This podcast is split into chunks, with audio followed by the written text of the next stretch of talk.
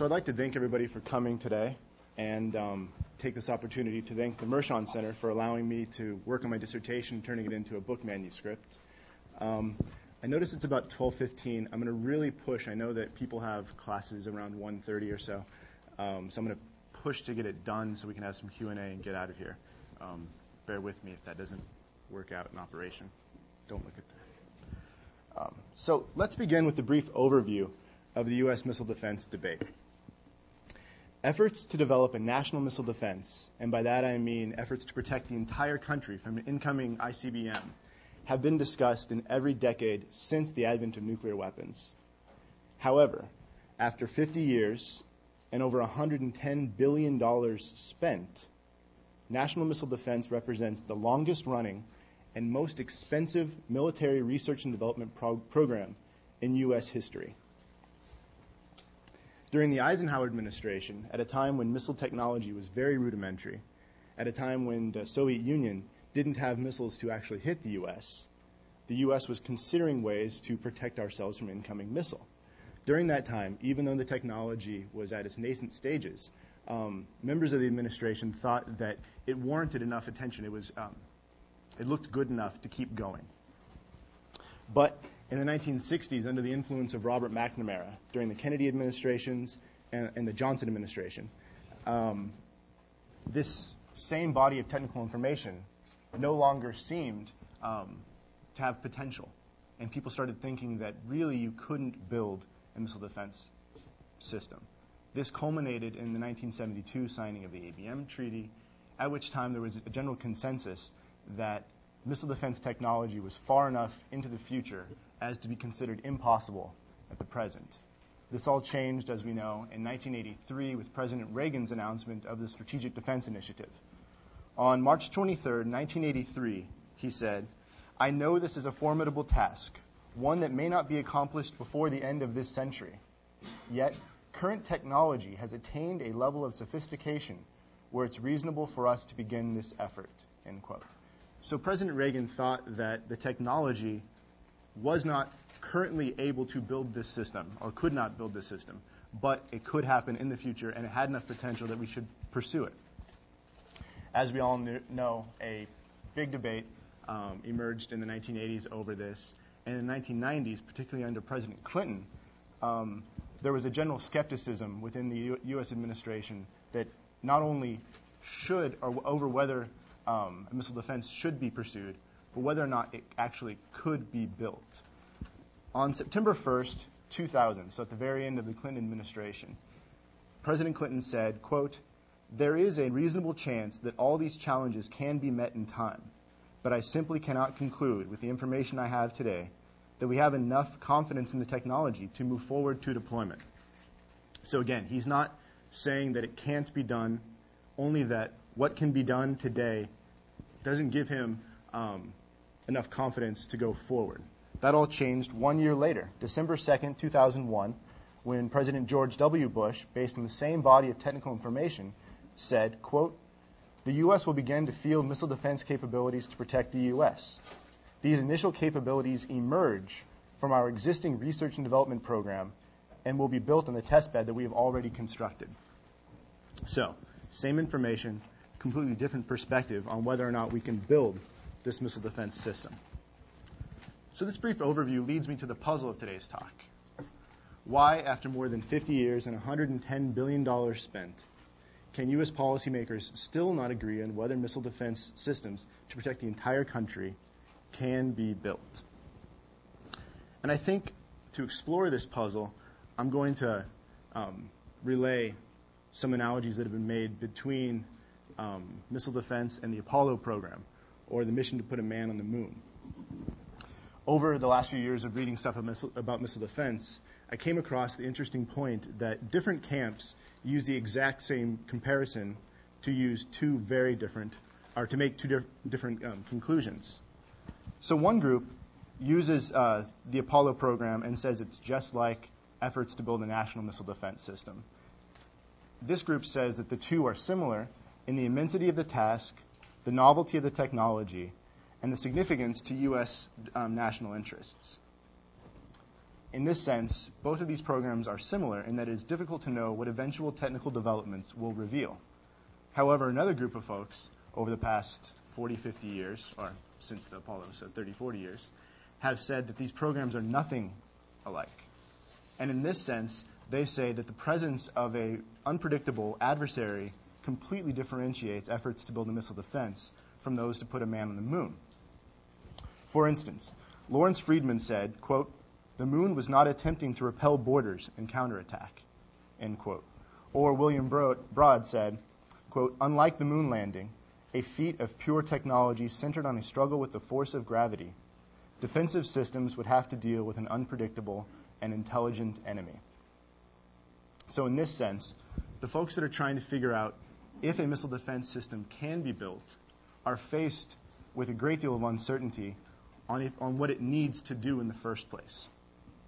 So, given these two analogies that are in contrast with one another, that the Apollo and missile defense systems are both like each other and unlike each other, I, as a good academic, say both are correct.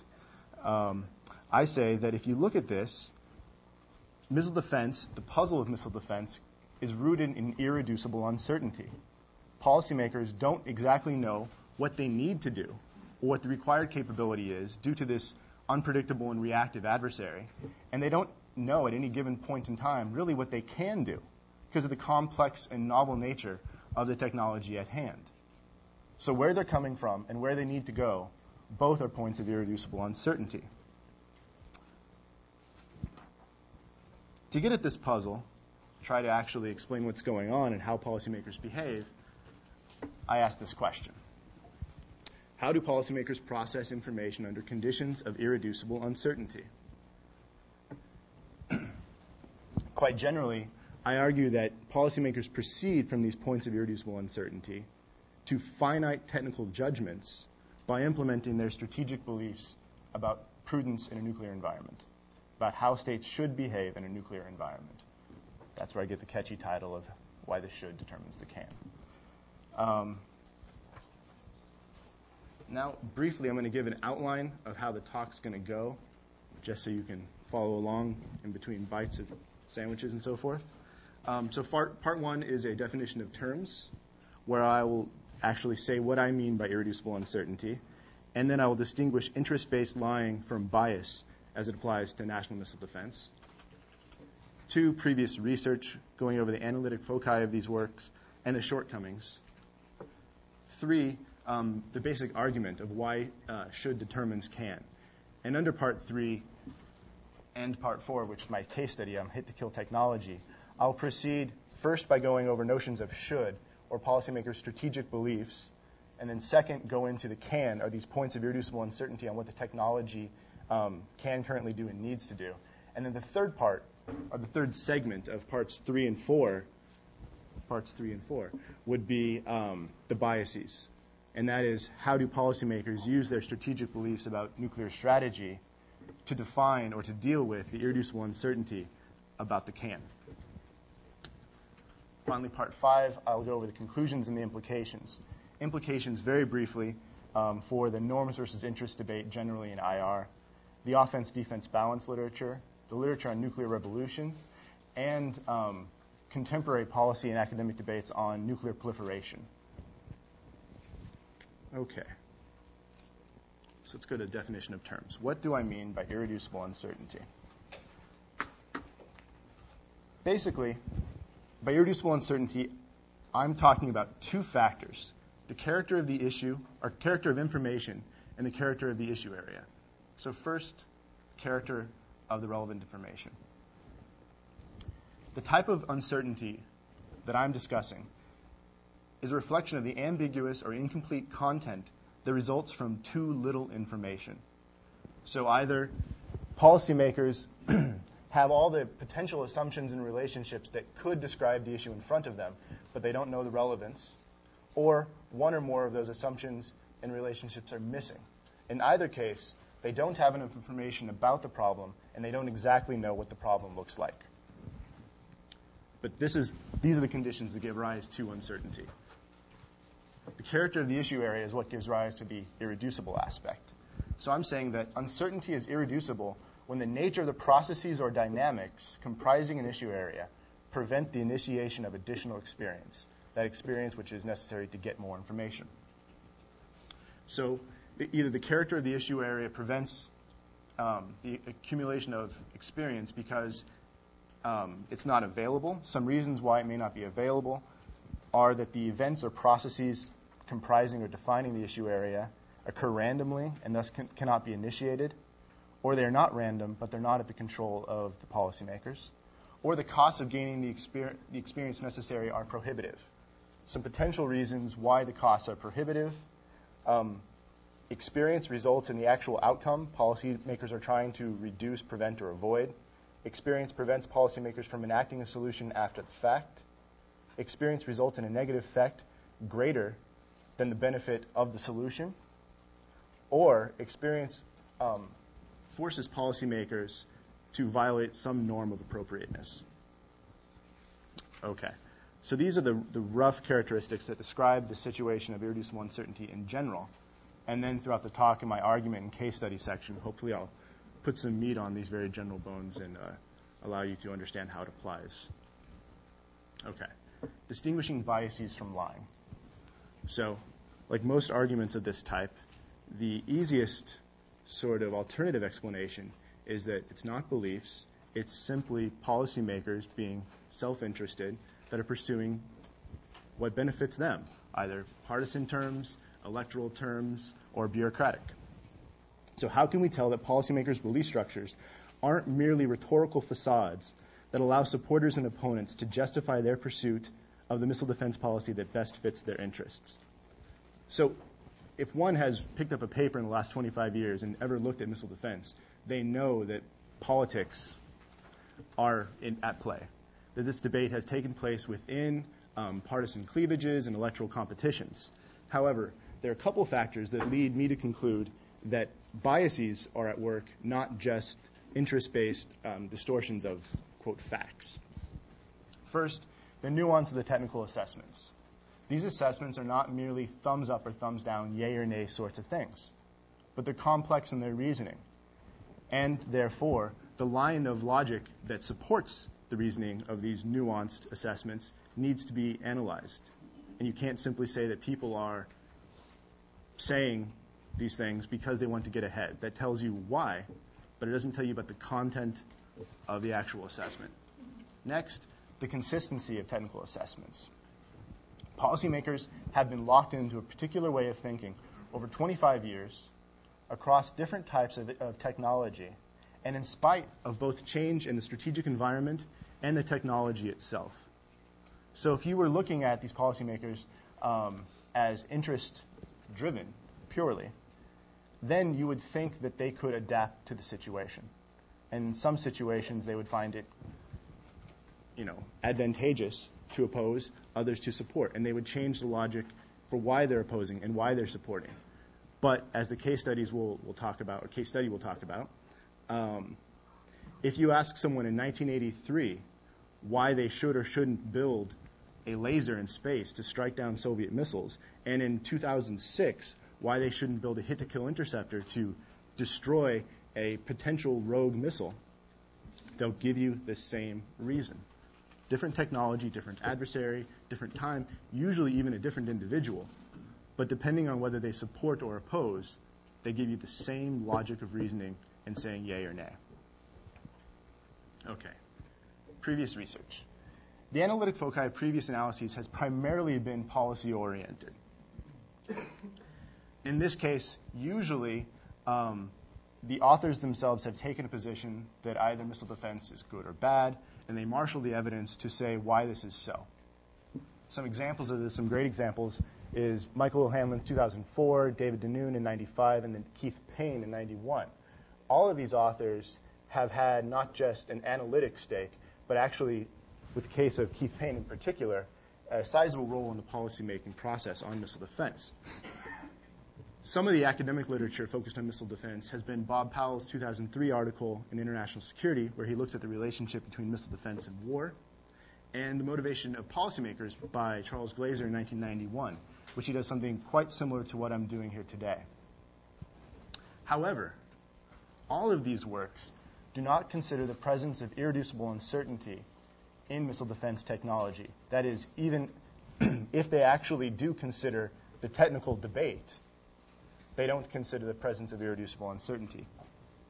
Usually, technology is considered as a realm wholly um, run by physicists and engineers. And it's a, it's a separate process that takes place over on the side that either detracts from or supports the position of why missile defense should or shouldn't be built.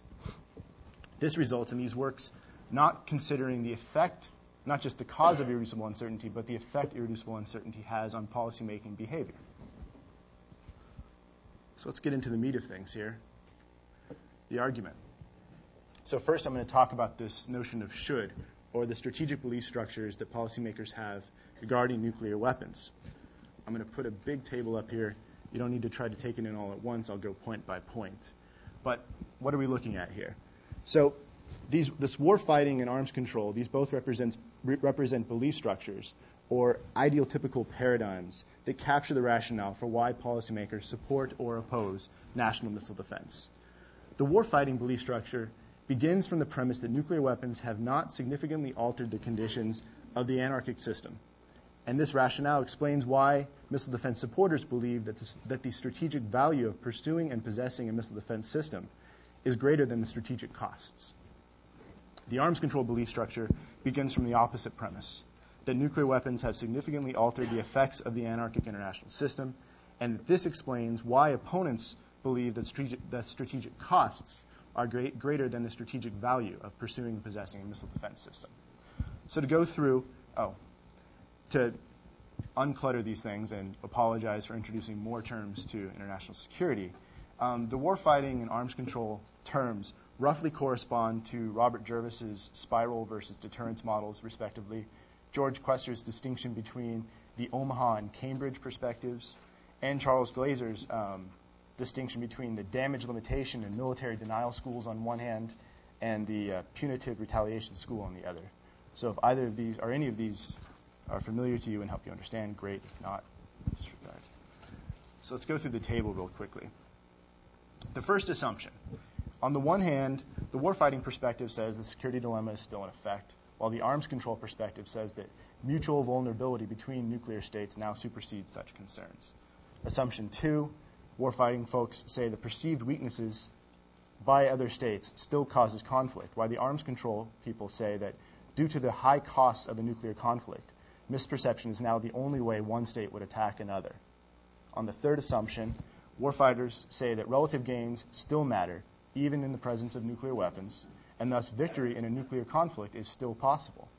The arms control group says the absolute scale of a single nuclear strike is so great that relative costs are currently irrelevant. No one can win. Victory is impossible in a nuclear exchange. The implications. First, warfighters say deterrence is not only is only credible if the costs are reasonable. Arms control folks say the potential costs are so great they can never be reasonable. Therefore, a threat of a nuclear strike is ne- never credible.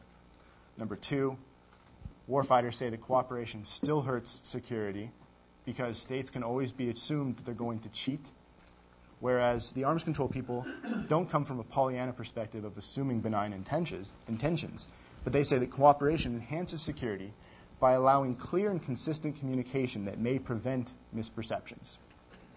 And the third one, the warfighting group says that technology is the best means to enhance security because it increases the ability of that state to inflict costs and decreases the cost that can be inflicted, while the arms control folks say that you can no longer increase the cost to be inflicted on an adversary with any um, great um, effect. And the actual pursuit of trying to defend will incite the atta- an attack from a state that otherwise wouldn't have occurred.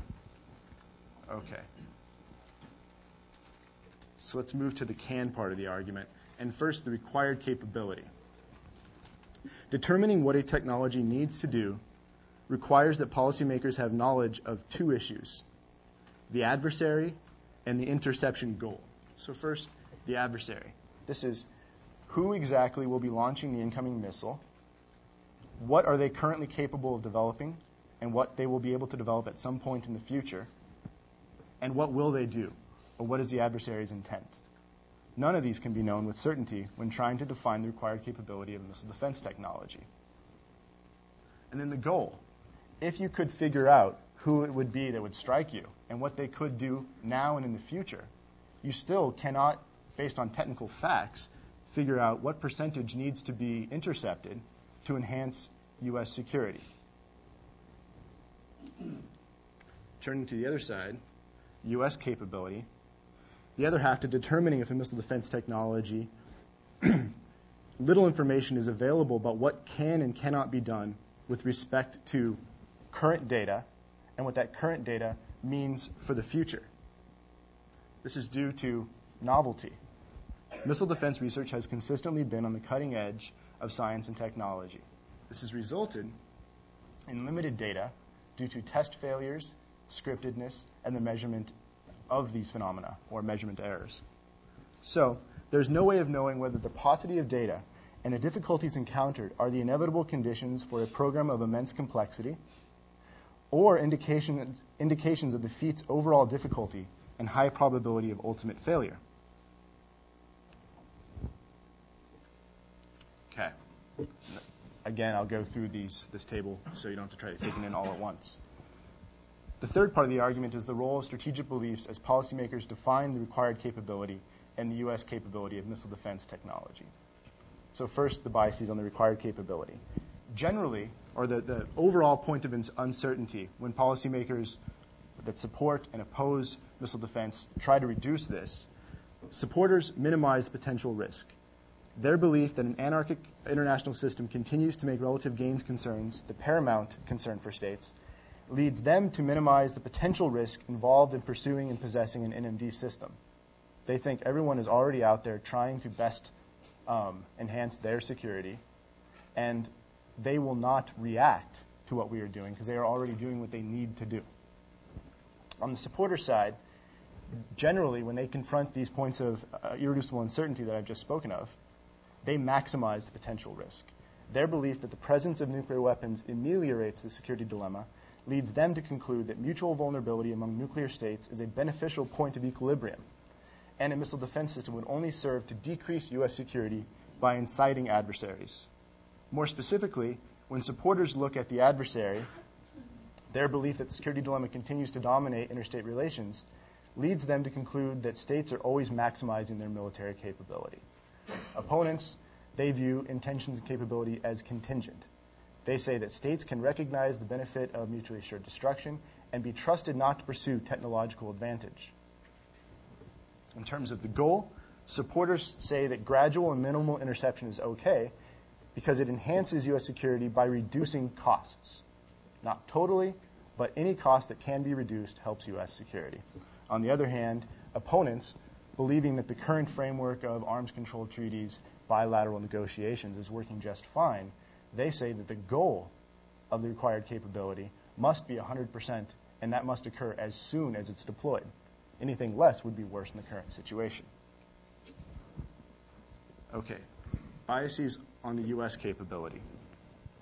Overall, supporters look to that uncertainty about the significance of current data for future developments and see it as the potential for success. Their belief in the strategic value allows them to think that there is no real risk to pursuing this, so why not see what can happen? The only thing that will happen is that maybe we can um, reduce the costs that other states can inflict. Opponents see the potential for failure in this uncertainty because they see the pursuit of missile defense as an imprudent strategy for enhancing state security, with little chance of being successful and a high probability of increasing international tensions. When both sides looked at the complexity, um, supporters use this as a reason to excuse the limits of the existing data. Going back to that analogy um, between missile defense and the Apollo program, they say this is a really big program, almost unprecedented in U.S. history. Data is limited, but look how difficult it is. On the other hand, opponents look at that same complexity and they say, yeah, look how difficult it is. It's difficult right now, and look how many more steps we have to go before anything good would happen. On the issue of errors, supporters are always quick to point to the cause of the error and to say that it's insignificant. um, oftentimes the cause itself is. However, on the opponent's side, they look at these errors and say the cause is irrelevant. The result is there hasn't been very good data produced from the test due to the errors. And finally, when they look at existing data, supporters say, hey, this doesn't disconfirm the required capability. Opponents say is very, very short from the required capability. Okay. Now let's try to get a bit more specific and turn to my case study of hit to kill technology. So, first, some uh, brief overview of data and methods. Um, first, interviews. Between December 2004 and August 2005, I conducted 52 one to two hour interviews with scientists, government officials, and policy experts in Washington, D.C. These were individuals who have taken part in the missile defense debate from 1983 to the present. I also have done archival research of about 100 reports um, from government and non government sources um, to compile two different chronologies. So, some examples of these reports have been from the various missile defense agencies, Strategic Defense Initiative Organization, BMDO, MDA, um, the Defense uh, Department of Energy, and Lawrence Livermore and Los Alamos Labs Ops Technology Assessment, Government Accountability slash Accounting Office, and the National Security Council, um, as well as journalistic sources such as Aviation Weekly and Space Technology, the New York Times, and the Washington Post. So the first chronology traces out the character of information, by which I mean the level of incompleteness and ambiguity, um, that is relevant to determining the ability to build lasers and hit to kill technology. The second chronology traces out policymakers' statements about the ability to develop such, no- such technologies at the same points in time. So, case selection. I chose to really zero in on X ray lasers from 1983 to 88 and hit to kill technology, this ground based um, rocket interceptor um, from 1996 to 2007. I did this for three reasons. One, each of these, or both of these programs, um, were the centerpiece of the proposed system for that era. Each was considered in a different strategic environment the X ray laser during the Cold War, the hit to kill technology post Cold War, and post 9 11. Um, and in each program, they, w- they have been considered by different individuals occupying the scientific, government official, and policy expert roles. So, now a brief background. When I'm asking, is hit to kill technology possible, or how have policymakers considered this? What is hit to kill? What is the technical feat at question? This has often been described as trying to hit a bullet with a bullet, both in awe and in uh, sort of pushing it aside as an irrelevant, um, impossible task. So, first, in trying to hit a bullet with a bullet, an ICBM is fired likely from a state that's thousands of miles away. Second, the incoming missile is identified and located by a network of sensors and radars, and this is communicated to an interceptor, which is basically a missile that currently is either at Vandenberg Air Force Base in California or Fort Greely up in Alaska. Um, fourth, over the next 10 to 20 minutes, the incoming missile and the interceptor, now with the location or the trajectory in hand, each travel at approximately 15,000 miles per hour on a course to reach their apogees in space. Fifth, once the kill vehicle has reached space, it turns on its onboard sensors and scans for the decoy and the warheads, or decoys and warheads, in space. And finally, the kill vehicle intercepts the warhead through a direct collision. So, when policymakers are saying whether or not hit to kill technology is possible, these are the series of feats that they are making a judgment on. So, first, let's look at the should of hit to kill technology, missile defense supporters' um, warfighting positions. And in doing this, I'm going to go through the, their three basic expressions um, through some representative quotes that I got from uh, research and interviews. First, supporters said the MAD doctrine is outdated. In early 2001, then security, uh, National Security Advisor Condoleezza Rice said, quote, we set out to win the intellectual argument first, that there did need to be a new way of thinking about nuclear weapons, the offense-defense link, and about deterrence, end quote. And in a White House statement in 2003, President Bush said, quote, The contemporary and emerging missile threat from hostile states is fundamentally different from that of the Cold War. We cannot be wholly dependent on our ability to deter them. Second, supporters have said the ABM treaty should be abandoned. In 1999, at the early stages of then Governor Bush's presidential campaign, he has been quoted as telling his advisors that, quote, my concern isn't with the ABM treaty. My concern is to get a missile defense. And if the treaty doesn't interfere with that concern, then fine, we'll modify it. But if it does, then I don't care about the treaty. End quote. And, no surprise, on December 13, 2001, President Bush said, Today I have given formal notice to Russia, in accordance with the treaty, that the U.S. is withdrawing from this almost 30 year old treaty. I have concluded that the ABM treaty is preventing the government's ability to develop ways to protect our people from future terrorist or rogue states' WMD attacks. Third, supporters express the warfighting belief structure by saying that hit to kill technology should be tested outside the ABM treaty. A year after withdrawing from the ABM treaty, President Bush said, quote, Our withdrawal from the ABM treaty has made it possible to develop and test the full range of missile defense technologies and to deploy defenses capable of protecting our territory and our cities. I'm sparing you all from really bad George W. Bush impression. Um, I'll also spare you from the Clinton impression. Um, so on the other side of the coin, how do these supporter or how do these opponents express this arms control belief structure? They basically invert each of the statements I just made. The MAD doctrine is still relevant. On January 25th, 2001, less than a week after President Bush's inauguration, Senator Biden asked, quote, what happens as Russia's nuclear weapons go down? How can mutual deterrence of full-scale war be maintained? How can Russia accept a missile defense system that undermines that deterrence?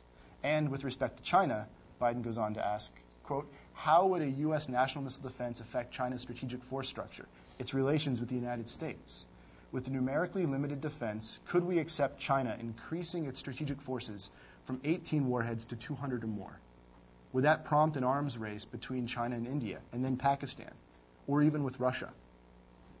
Similarly, Dr. John Steinbruner, formerly of the Brookings Institution and a frequent critic of missile defense, told me in June 2005, quote, the reality on a day-to-day basis is still mutual deterrence. People who say it's over, that is complete nonsense. If you want another reality, you need offensive restraint. Second, opponents say the ABM treaty still furthers U.S. interests. On May 24, 1996, Anthony Lake, Assistant to the President for National Security Affairs, said, quote, the ABM treaty remains a cornerstone of our arms control achievements, and throwing that into question would imperil the ongoing cuts in Russia's nuclear arsenal.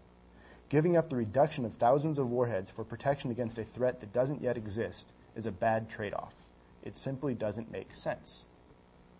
Finally, opponents say that testing should be constrained by the ABM treaty. In May 2005, Jerry Epstein, who was a member of President Clinton's National Security Council, told me that, quote, decisions of technical feasibility during those years were made based on the uncertainties. Namely, says Epstein, how likely is the technology to work, and what are the likely, likely reactions to pursuing it? Among those uncertainties, the most important one was how will you know what you need to know without breaking the ABM treaty? So, for the Clinton administration, which represents the bulk of opponents' time in office on the hit to kill um, te- interceptor, technology was never considered outside the confines or the context of the ABM treaty and what it meant for the broader network of arms control treaties. How does this, well, we'll see how this reflects in a second. Now let's go to the points of irreducible uncertainty on the required capability and the U.S. capability for hit to kill technology. So, first, the adversary. The adversaries and potential adversaries in question for a hit to kill interceptor are Russia, China, the so called rogue states, North Korea, Iran, and Iraq, and terrorist organizations. So, the first question is their capability. How many missiles does each state have? Can those missiles strike the U.S.? And can they evade an eventual hit to kill interceptor?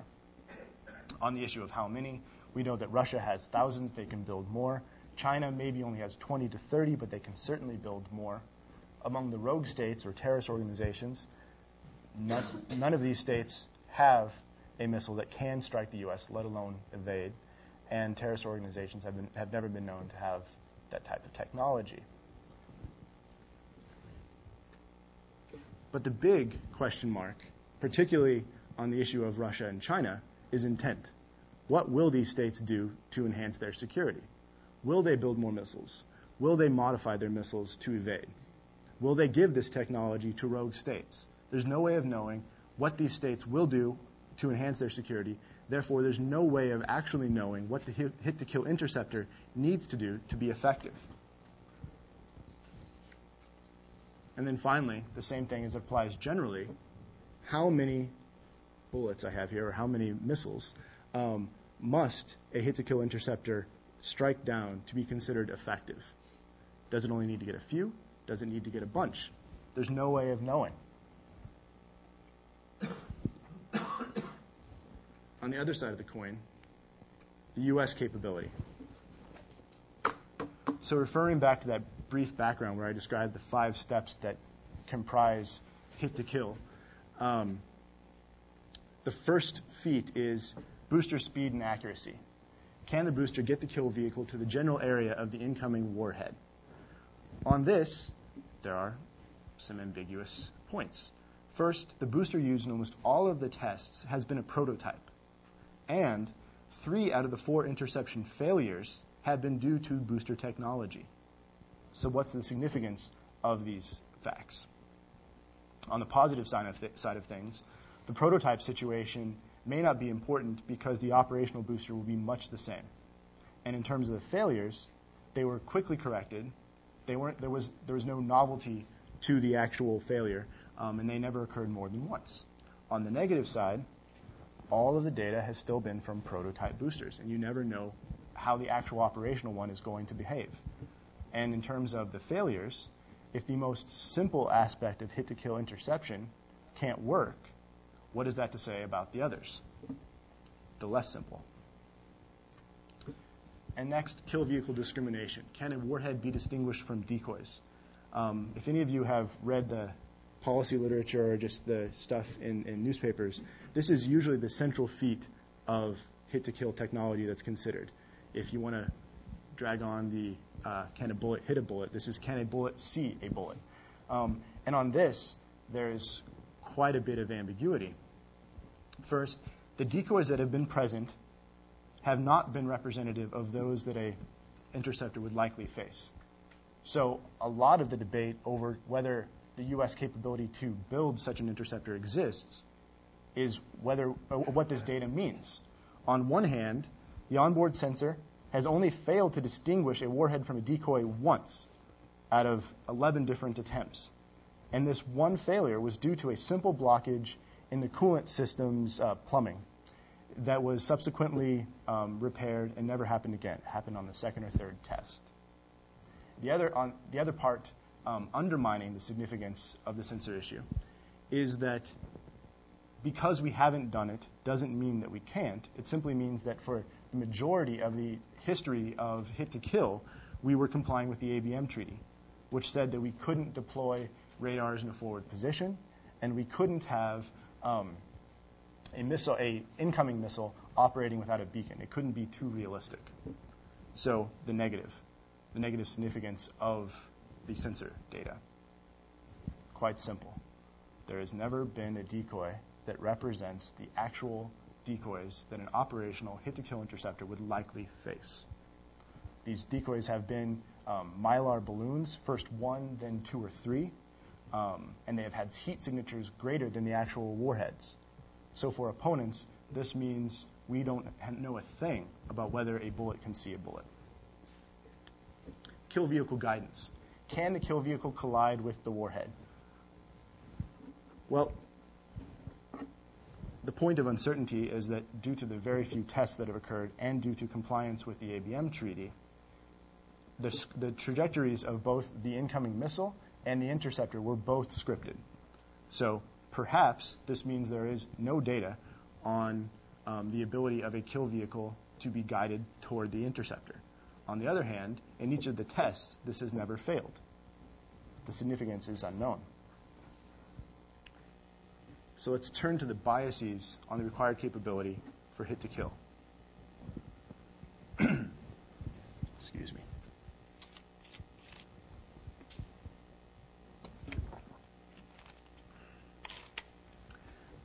When supporters look at who is out there that could potentially strike the U.S., they say the only actors of concern are rogue states and terrorist organizations. They say this because though the U.S. does not discount the role of Russia and China, there's nothing the U.S. and China, the U.S. can do about Russia and China. They already have a capability to strike us, and as I said before, they have the capability to do so in the future. If they're going to, they're going to. If they're not, they're not. But we can stop rogue states and terrorists. On the other hand, missile defense opponents remember with their um, belief that the capability and intent of the adversary is contingent, they look to Russia and China as the most likely adversary. And they, because they say, if we pursue a missile defense system, then these states will become more aggressive. They will develop more missiles, and they will likely share that technology with rogue states.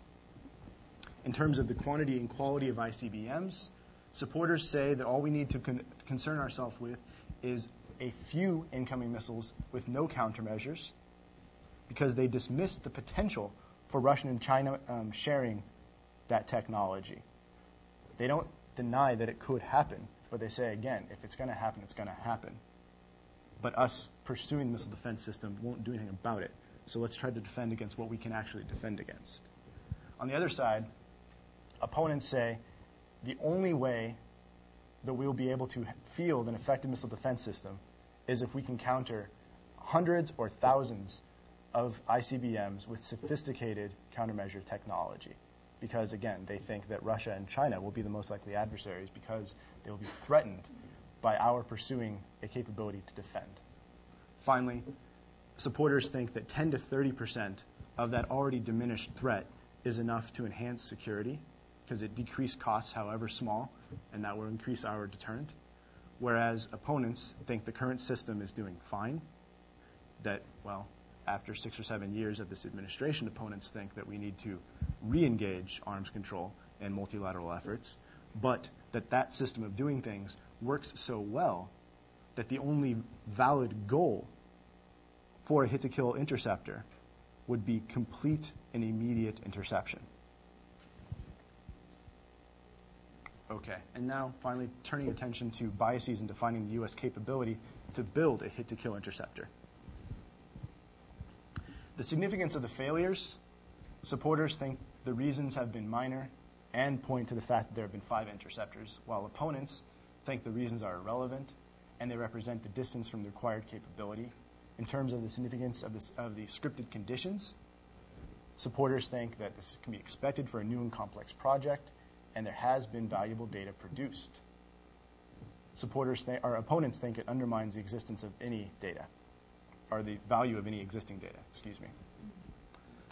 Um, finally, there are two quotes that kind of surmise supporter and opponent's positions on um, U.S. capability. First, um, by Dr. Pepe DiBiaso, who is missile defense policy director.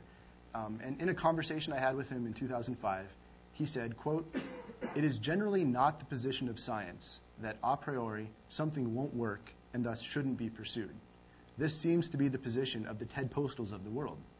Such a negative position about technical feasibility makes you wonder if the true motivation is just science. We don't know if these technologies are feasible because we have never gotten to that point. End quote. And in terms of the general opponent positions, uh, in 2001, President Clinton said, quote, we were trying to do things where we couldn't know with great precision what was right. You need to spend all this money on research for something that may or may not ever work.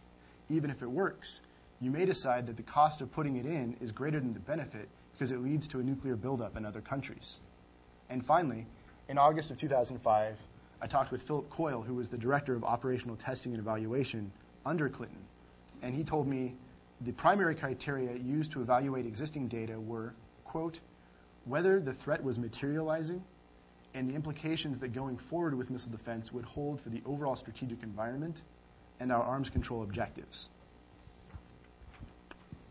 Okay. So, conclusions from all this. Why, after 50 years and $110 billion spent, can policymakers still not agree on whether we can build a missile defense system? My answer has obviously been due to the presence of irreducible uncertainty. The required capability and the U.S. capability require knowledge about what adversaries can and will do, as well as the significance of current developments for the ultimate technical program. Faced with irreducible uncertainty on both of these points, policymakers adhere to the logic of their strategic beliefs. And over time, without the opportunity for falsification, policymakers engage in this believer versus non believer style of debate, increasingly convinced that they are right and the opponents are wrong. So, briefly, what are some implications of a framework for irreducible uncertainty and policymaking behavior under such conditions? In terms of norms versus interests in IR, a great deal about the work, about a great deal of work in IR has been about the norms versus interests um, and how they affect um, behavior of states and individuals. However, under conditions of irreducible uncertainty, which actually may describe a great many issues of concern, there is no choice between the logic of appropriateness and the logic of instrumentality. Actors rely on their strategic beliefs, or their established beliefs, excuse me, to determine what their interests are and how best to achieve them. Under these conditions, then, norms and interests are inextricably linked. The offense defense balance. Almost 30 years of scholarship has considered the effect of the offensive and defensive nature of uh, weapon technology on international stability. But my framework for considering um, behavior under conditions of irreducible uncertainty explains how policymakers determine whether a weapon technology is best suited for offensive or defensive purposes. Uh, Jervis, 1978, Levy, 1984, and Van Evera in 99 all noted that states usually misperceive whether a technology is best suited for offensive or defensive purposes, but they don't explain why. And while Hopf 91 and uh, Lieber 2000 explicitly recognize the interaction between strategic ideas held by policymakers and their understanding of weapon technology, neither work explicates this relationship. Third, the nuclear revolution. Previous analysis of the nuclear revolution fails to explain why policymakers have consistently embraced contradictory implications of the nuclear revolution, with some arguing for restraint and others pushing for um, to redouble efforts to gain advantage. But a theoretical framework for behavior under irreducible uncertainty explains why U.S. nuclear strategy has repeatedly vacillated between these two alternative views. Fourth, nuclear proliferation. The debate over the effect of nuclear proliferation on international stability has been captured, I guess, by this dominant debate between Waltz and Sagan, with Waltz pointing to systemic realism to support an optimistic position, and Sagan expressing pessimism based on the role of organizational factors. However, I argue that since nuclear weapons continue to be marked by irreducible uncertainty, both Waltz and Sagan may be right. It all depends on the strategic beliefs held by leaders in the recipient state. If they adopt something similar to the warfighting belief structure, then proliferation may increase tensions. But if they adhere to something like the arms control belief structure, then proliferation may provide greater incentives for cooperation. And finally, climate change and, and genetic modification.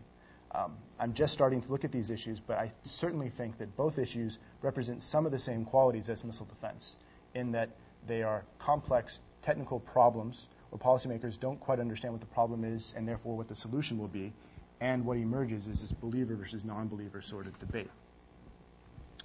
So, with that, I'll open it up to questions. Boy. I'll handle them? Okay. Alex?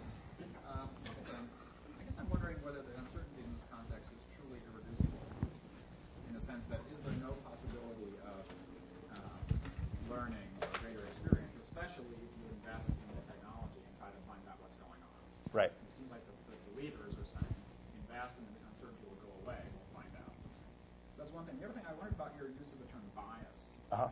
Because bias seems to suggest a deviation from a true value. Right. And in fact, there is no known true value here. So we really have here two different judgments about what to make of this uncertainty. So then why call it a bias? Mm-hmm. Okay. I seem to have misplaced my pen. But so the first, um, thank you. the first question was about the presence of irreducible uncertainty. Is it actually Really irreducible? Um, on that, over time, definitely. So between 2007 and 1997 or 1987, there definitely is more information about whether this can be done. So the designation of irreducible uncertainty really applies to that specific point in time when they're making the decision. Um, so that there are different points of, quote, irreducible uncertainty over time that keep differing. Um, so the point of irreducible uncertainty in 87 is different from 97, it's different from 2007. But as policymakers are confronting it at that point in time, they don't have the information and is therefore irreducible. But if the uncertainty is, if the scope of it is narrowing, Mm-hmm. then a judgment can become more and more confident in sense over time, right? Right. That, that is definitely potentially true. I think that the way the facts play out is that the uncertainty as hasn't been narrowing. Um, that there's never been really a reduction in the uncertainty of who would be firing and what the adversary can do. In fact, on the condition of um, the adversary capability, it's only gotten more uncertain as the Soviet Union fell and more states um, rose to potentially threaten us. Um, in terms of the, uh, the use of bias, I definitely have dealt with that. Um, I call it bias because policymakers don't themselves admit that there is no um, reference point, so that they think that they are making a clear statement of fact.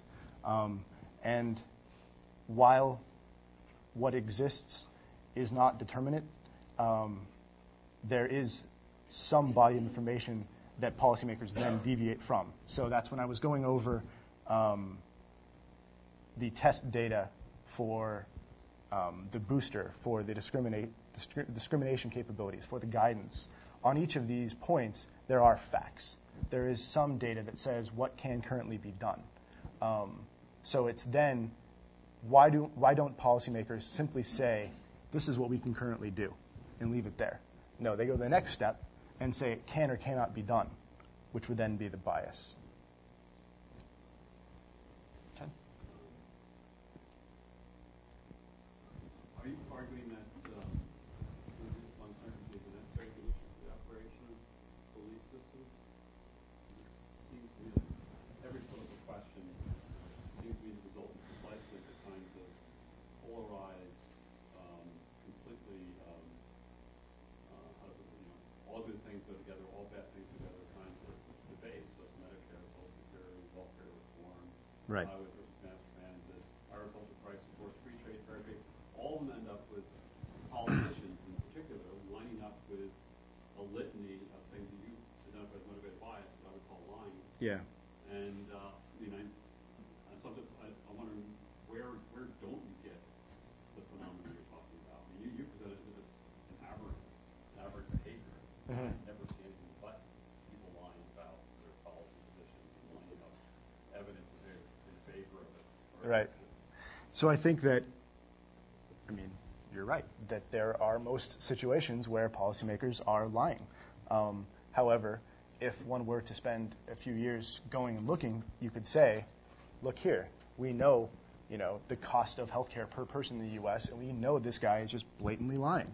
Um, I'm saying there are a special, a subset of cases um, where the facts only show that the person is going beyond what is known, but don't in fact contradict the policymaker's behavior.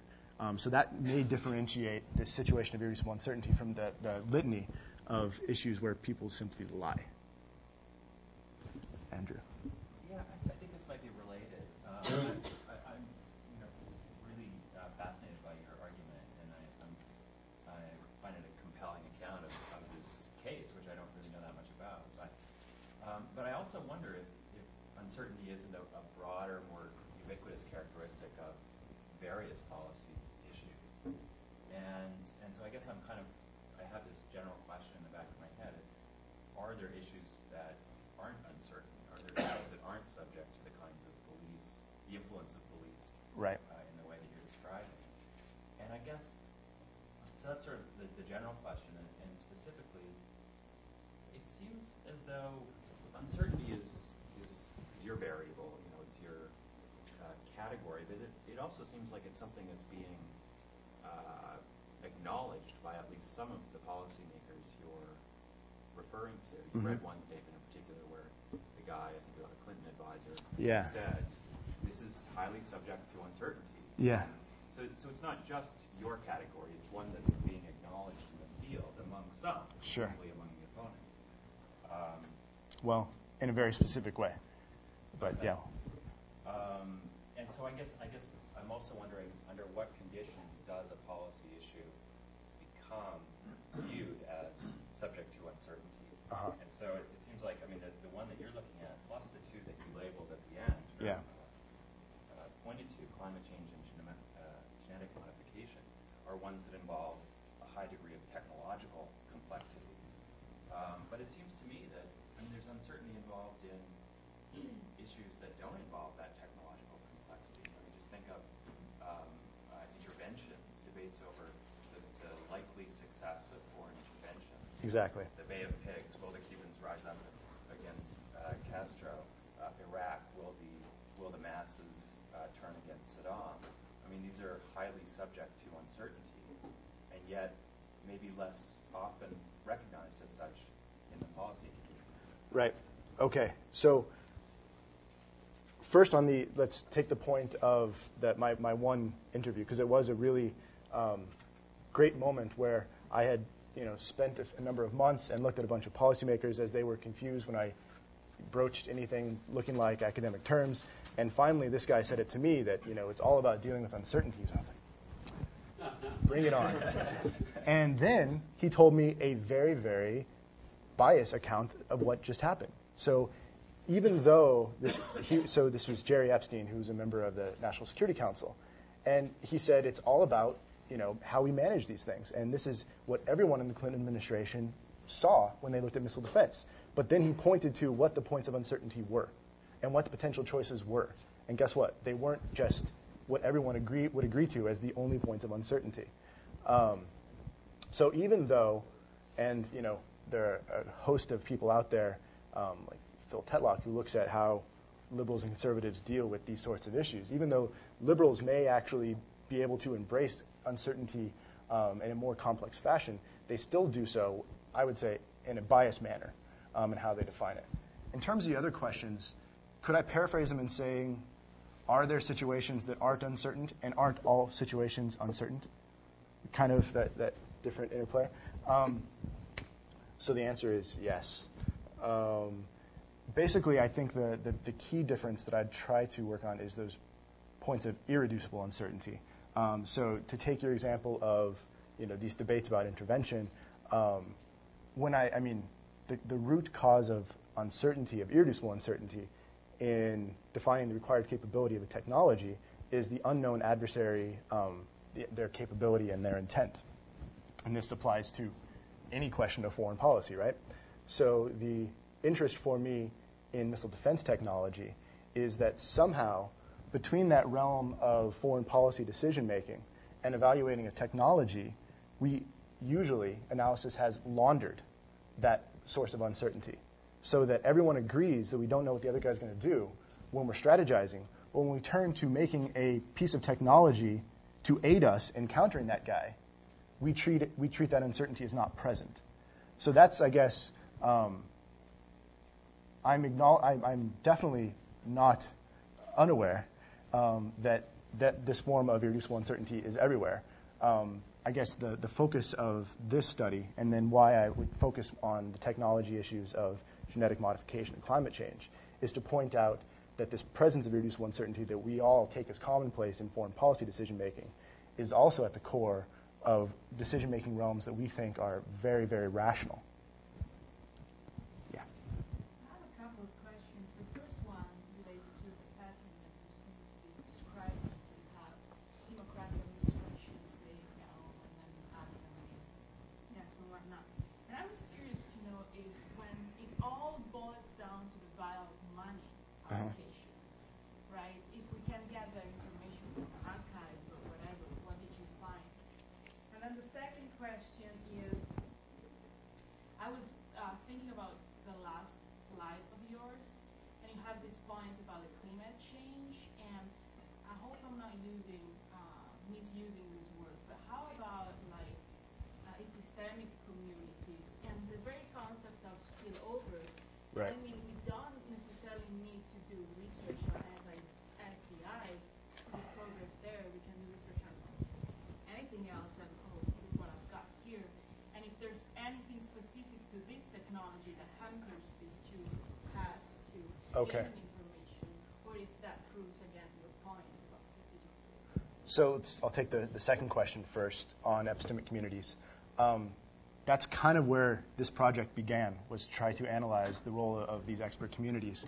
And um, what I was frustrated by is that w- there's a great article by Emanuel Adler on the epistemic, on the arms control epistemic communities, um, and that was kind of the, the root of me developing this arms control belief structure. However, when you look at that, and you also look at some of the epistemic community literature by Peter Haas, um, they usually in these works don't talk about why the knowledge based community is so influential. That's to say, they usually, um, particularly in Haas's work on CFCs and climate change, um, he contrasts politics to knowledge and science. And it's a story of whether or not these experts, with their knowledge and science, can get in there and make the policymaking process um, more accurate, get a better solution. Um, so I would say, what about the other groups? There isn't just one epistemic community. There is another set of values and norms that unite them, that make them think that certain facts are more relevant than others.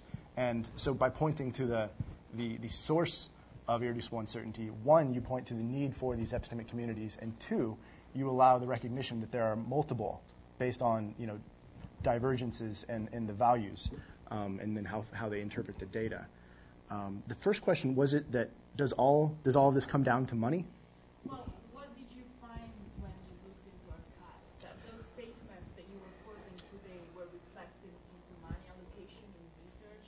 Oh. one thing Rather than the other, or is there a constancy?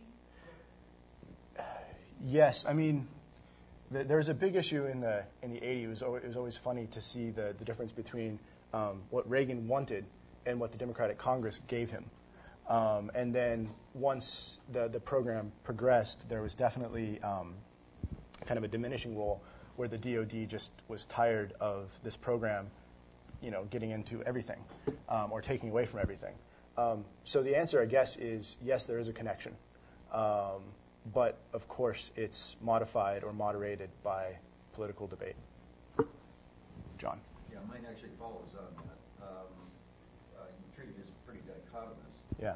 but it seems to me that in some respects, for example, Reagan uh, basically wanted to spend a lot more money on this than the Democrats. It wasn't the Democrats want to spend zero. Definitely. So you get, within each of these groups, you get people willing to spend, you know, almost everybody, I think, if I'm wrong, would say, well, having a small research and development program to hedge against uncertainty in this area is justified and so forth. So you- strong opponent probably says it. Definitely. Um, yeah, I'm, I'm But, and then you have, within the opponents, you have gradations of people, who can- and also presumably within the uh, proponents as well. You definitely do, and so um, yeah, these were rather clunky in that they, you know, I, I presented them as ideal types, and there's a range. Um, if I if I made it seem that the opponents wanted no money, that's just not true.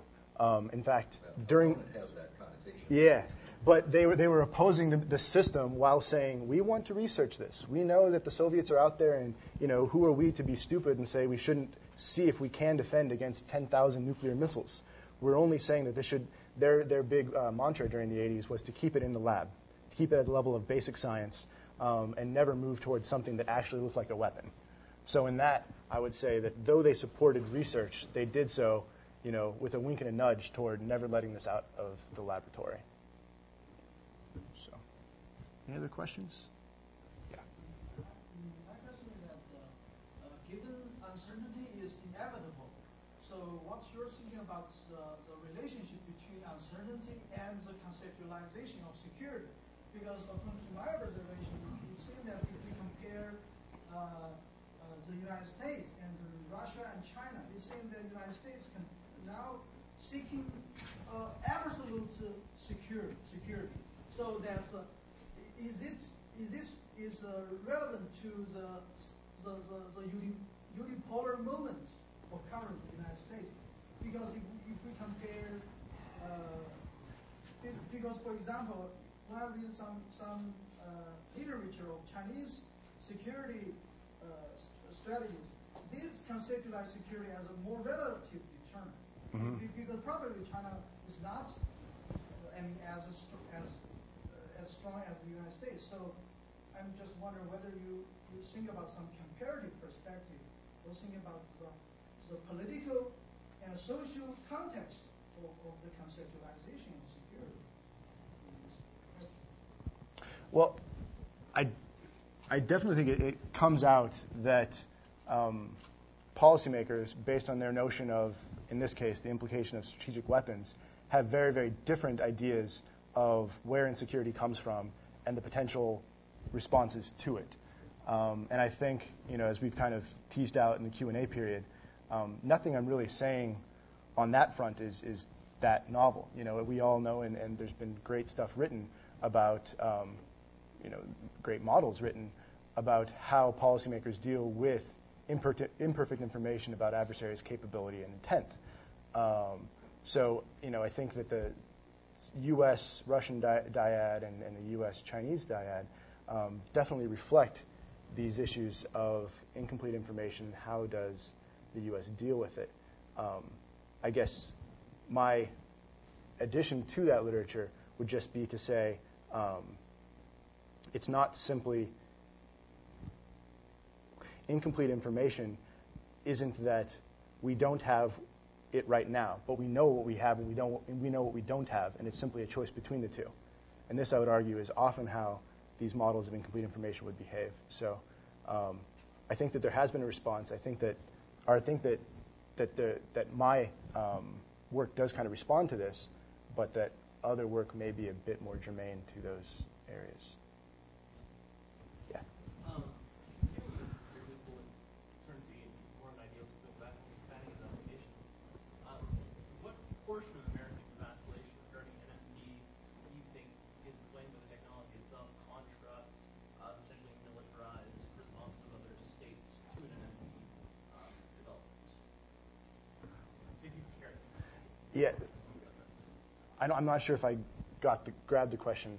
Um, what part of the missile defense story is talked about, or is What part of the vacillation is explained by, is explained by questions, in uncertainty regarding the technology as opposed to uncertainty regarding other states' responses yeah? to the development of such equipment? Okay. So is this primarily a debate about the should, or is this primarily a debate about the can? Um, I would say that if you read any of the literature, or if you listen to any of the folks that talk about this, um, it's all about adversaries' responses. And like I say, they usually kind of just black box the technology and say it is either right now good, promising, bad, not promising. Um, so if you look at the actual debates, they're almost all explicitly about adversaries' responses. Um, so the, the, the puzzle for me was just um, the policymakers and the academic works kind of sloppy treatment of that other segment of the debate, which is the can. Um, that everybody treated this like it was known, though if you look, if you give a brief overview to the debate, everybody says different things about it. So I guess, yeah, that answers things. Zach, I want to thank you. and, Thank you. We'll continue to work on motivated reasoning, I suspect, like the rest of you, so please look him up and carry on the conversation further. Zach, thanks very much. Thanks a lot, Ray.